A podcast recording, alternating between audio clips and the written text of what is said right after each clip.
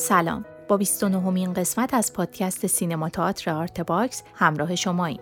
Artbox یک پروژه خصوصیه که در اون ماجرای زندگی بزرگان فرهنگ و هنر و ادب رو از زبان خودشون میشنویم. صدای کامل و فایل تصویری مصاحبه هم در سایت Artbox قرار داره.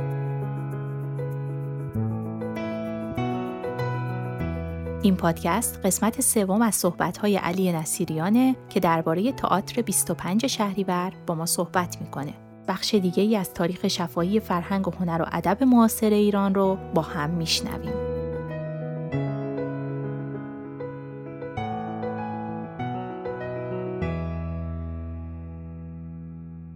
وقتی ما رفتیم جلو خب یه سری اتفاقات دیگه ای افتاد بعد یواش یواش در هنرهای زیبای دانشکده هنرهای زیبا بخش تئاتر درست شد. آقای دکتر فروغ هنرکده تئاتر درست کرد بلکه بخش هنرکده هنرهای دراماتیک درست کرد.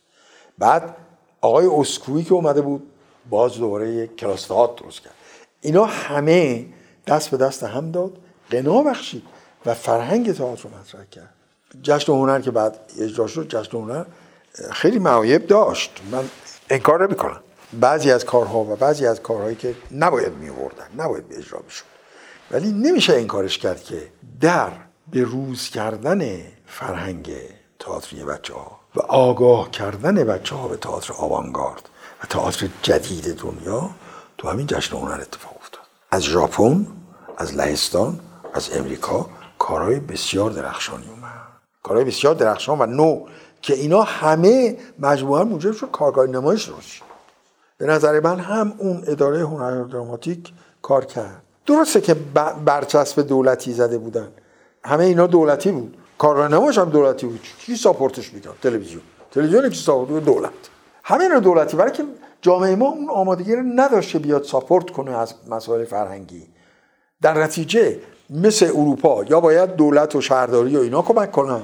یا مثل امریکا کمپانیا و آدمای فاوندیشن دار و بنیاددار و آدمای خیر و آدمای اسپانسر بشن. ما نداشتیم همچین اون موقع اصلا کسی اسپانسر فرهنگ و هنر نمی‌شد کسی نبود. الانش به زور میشه تازه اگر بشه اگه صرف کنیم مجبور بودیم ما در اداره هنر دراماتیک باشیم. اگه نبودیم کار نداشتیم. بیکار بودیم بل بودیم. جایی که می‌تونستیم کار کنیم اونجا بود. اونجا درسته که یه سختگیری های صد شدنی برای خلاقیت بود. اینقدر نبود که ما نتونیم بجنبیم. در تمام این مدت که من توی تالار سنگلج بودیم من ندیدم چیزی از ما توقیف بشه کار ما رو بگیرم تنها موردی که یه کاری رو گفتن اجرا نکنید تامارزوها بود که مسئله گوشت توش مطرح بود که همزمان گوشت در تهران گرون شد. گفتن آقا این اینه فعلا نگردی سال دیگه بزنید و این کارو کردیم. سال دیگه گذاشتیم. ولی اون سالی که گفتن گوشت گرون شد نذاشتیم تنها موردی که گفتن نکنید بقیه کار تمام کارهای ساعدی که تمام مخالف شما اومدی دیدی دیگه. به صورت تمثیلی و به صورت اشاره. تمام ما اجرا کردیم تمام کار خدا بیامرزه بالی رو. والی تمام کار کرد یه نمایش من تو تلویزیون اجرا کردم مال سایدی به اسم خانه روشنی. نمی‌دونم دیدید یا نه. اون تیمسار مریضه که در حال مرگه با رشیدی و انتصابی من کارگردانی کردم بازی کردم. خیلی چیز تندی.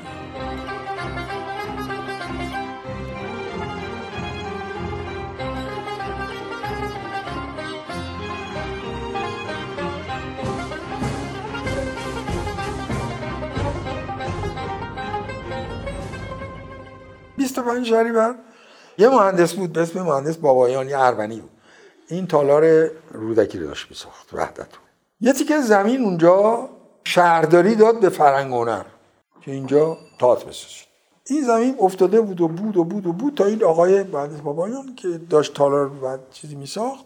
اواخرش بود عواستش بود نمی‌دونم کی بود که وزارت فرهنگ هنر بهش گفت آقا برو اینجا یه تئاتر هم بساز. که این آقا اومد این تئاتر رو طراحی کرد و ساخت خوبم ساخت. بعد این رو اختصاص دادن به ما سال 44 که ما اینجا تئاتر کار کنیم. ما اومدیم یه قراری گذاشتیم برای تقویت تئاتر ایرونی. اومدیم قرار گذاشتیم که آقا در این تالار ما کار ترجمه اجرا نمی کنیم تمام تئاترایی که اینجا باید اجرا بشه باید اوریژینال ایرانی باشه نوشته ایرانی باشه. آقای دکتر فروغ درست همزمان با همون موقع ها اداره بخش اجرایی تئاتر که ماها بودیم جدا شد ازش. خودش با یه سری از آدمای دیگه رفتن دانشکده هنرهای دراماتیک درست کرده. یعنی ما اومدیم در اداره تئاتر که از آقای فروغ جدا شدیم یه آقایی رو به اسم آقای ژانتی که او رو رویال آکادمی دیده بود و آمریکا کار کرده بود اینا اوردن رئیس اینجا کردن که به اسم اداره تئاتر شد.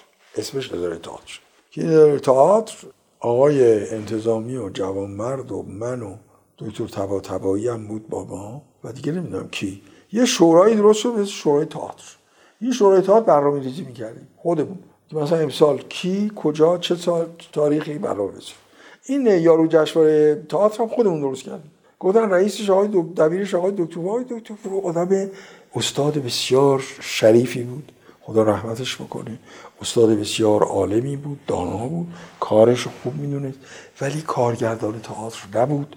کار خلاقه تئاتر نمی‌کرد. استاد شش ماه آقا پیس پدر با ما کار کرد. یعنی جمله فلان این است بیان فلان این است فلان این است. در تئاتر و هنر یه چیز خلاقه یه چیز جوشانه.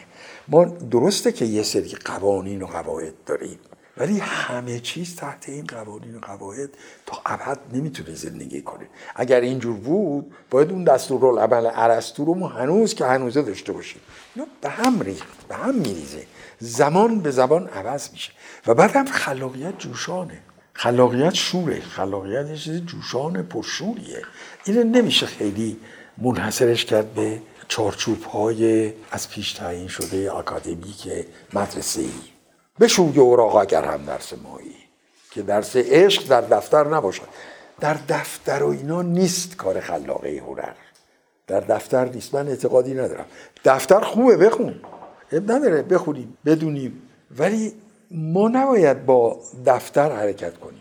ما باید با اون طبیعت خلاقه انسانی خودمون و با مسائل خودمون و تفکر و اندیشه خودمون و خلاقیت خودمون حرکت کنیم. اینه که ایشون اینجوری. ها ایشون رو بالاخره ما درخواست کردیم اجازه بدید ما خودمون چیز بکنیم و اینا. گفتن خیلی خوب. یک برنامه نمایشی درست کردیم که اون رو پرویز سیاد درست کرد. مجموعه ایرانی اسمش گذاشت که از نقالی و پردهداری و ملکگیری و تعذیه و تخت حوزی و تمام این خورده نمایش و نمایش های ایرانی یک مجموعه درست کرد. یه تیکه تعذیه تیکه تخت حوزی یه تیکه نقالی. چند تا نقاله درجه یک آورد. از این برانور مملکت. از اصفهان از نمی‌دونم کجا کجا. که اینا نقالی کردن چیز کردن. این خیلی برنامه خوبی بود. خیلی برنامه شیرینی بود. هنوزم اساتید کارهای تخت و حوزی و تعذیه زنده بودن. این تاعت سال مهر ماه سال 44 با این نمایش بازی افتتاح شد. با این نمایش مجموعه ایران.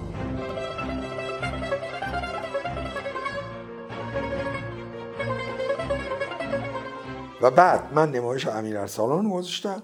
در اون جشنواره بعد پهلوان اکبر دو شب این دو شبون دو شبون دو شبون دو شبون بعد که جشنواره تمام شد شروع کردیم به از اول این نمایش رو بردن رو صحنه اولین نمایش نمایش امیر ارسلان بود که من درست کرد من قصه امیر ارسلان رو بر اساس استیل تخت حوزی یعنی با تنز تخت حوزی آوردم رو صحنه.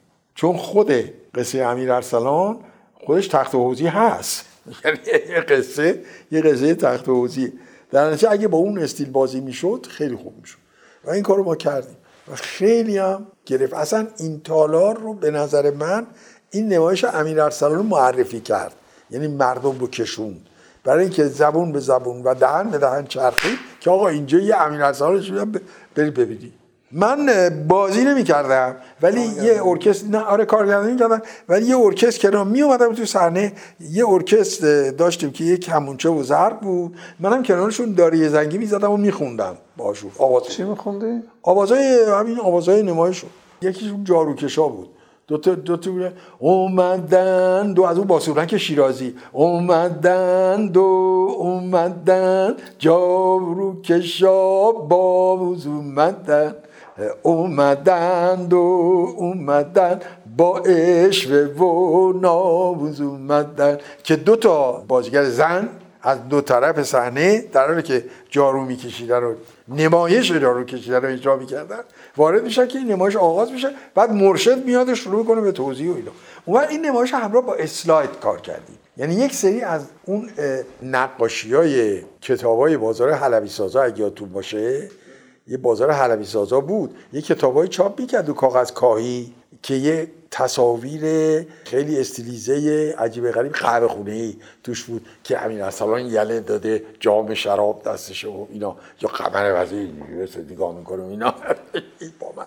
اینا رو ما یک نقاش خیلی خوبی اسمش یادم نیست. جودت جودت یه هم چیزی برامون اینا رو درست کرد. و اینا رو اسلاید گرفتیم. اون وقت جابجا جا مثل پرده, پرده داری مثل پرده داری مرشد با اون چوب دستش میومد یکی یکی می‌گفت اینجا و امیر سلام نام داو. می‌رود به فلان قلعه فلان. اینا رو اسلاید رو نشون می‌داد و نمایش اجرا میشون خب اینا همش با تنز یعنی تمام کمیک بود و کمدی بود. یه سری روشنفکران اون زمان خیلی به من تاختن که آقا چرا این کار رو کردی؟ یعنی همه چیز رو از زاویه و نگاه سیاسی با چشم های نگاه سیاسی می‌دیدن. در حالی که آقا ضد رژیم به جای خودش. ولی تئاتر انواع آقای آل احمد تئاتر انواع داره تئاتر گونه های مختلف داره. همه جای دنیا شما تئاتر موزیکال می‌بینید شما تئاتر شکسپیر می‌بینید شما دراما می‌بینید خیلی می‌بینید ما اون موقع به هر حال در حد وسع خودمون تلاش خودمون رو در حد خودمون که می‌کردیم و کردیم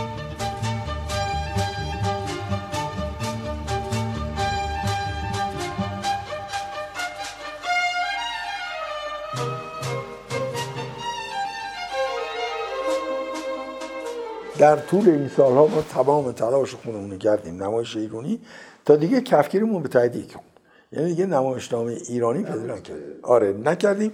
تا اینکه مجبور شدیم یک نمایشهایی که نزدیک به فرهنگ ماست اجرا بکنیم در این تالا. من جمله مثلا آقای انتظامی دوست داشت بازرس گوگل رو که خیلی از لحاظ ساختار فضای نمایشی با ساختار اجتماعی ما خیلی نزدیک که اون کار کرد یا مثلا از آقای سبندریان و خانم من دعوت کردم چخوف رو خواستن بیان کار کنم. به نظر خودشون من دخالتی داشت که خوب بود اونم به نظرم مناسب. این چیزی که نسبتا بتونه با ما تطبیق بکنه. ولی فلواقع کم آوردیم. یعنی نتونستیم تا همیشه ادامه بدیم. انقدر نباشتام متن در اختیار ما نبود یا متن ها اینقدر مشکل بود که اجراش برای ما مقدور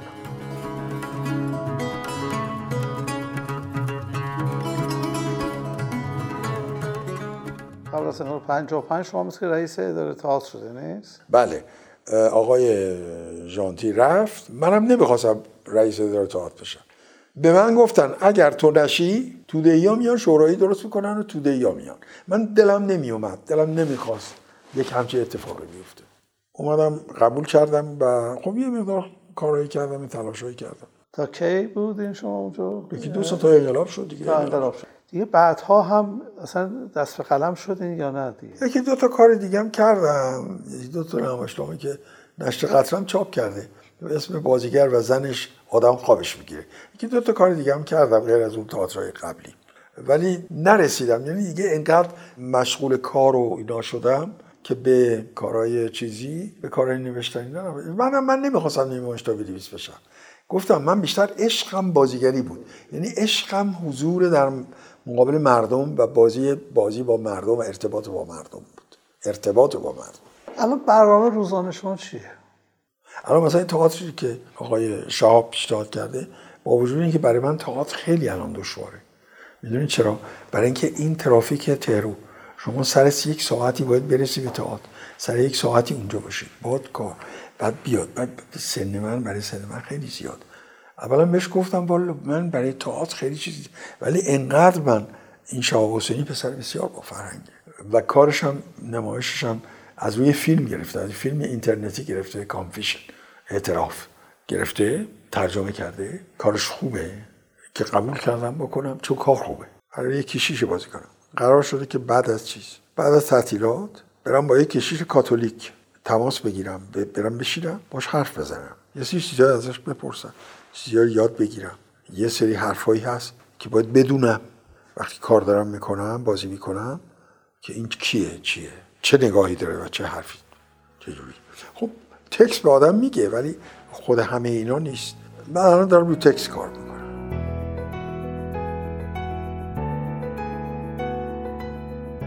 ممنون از همراهیتون.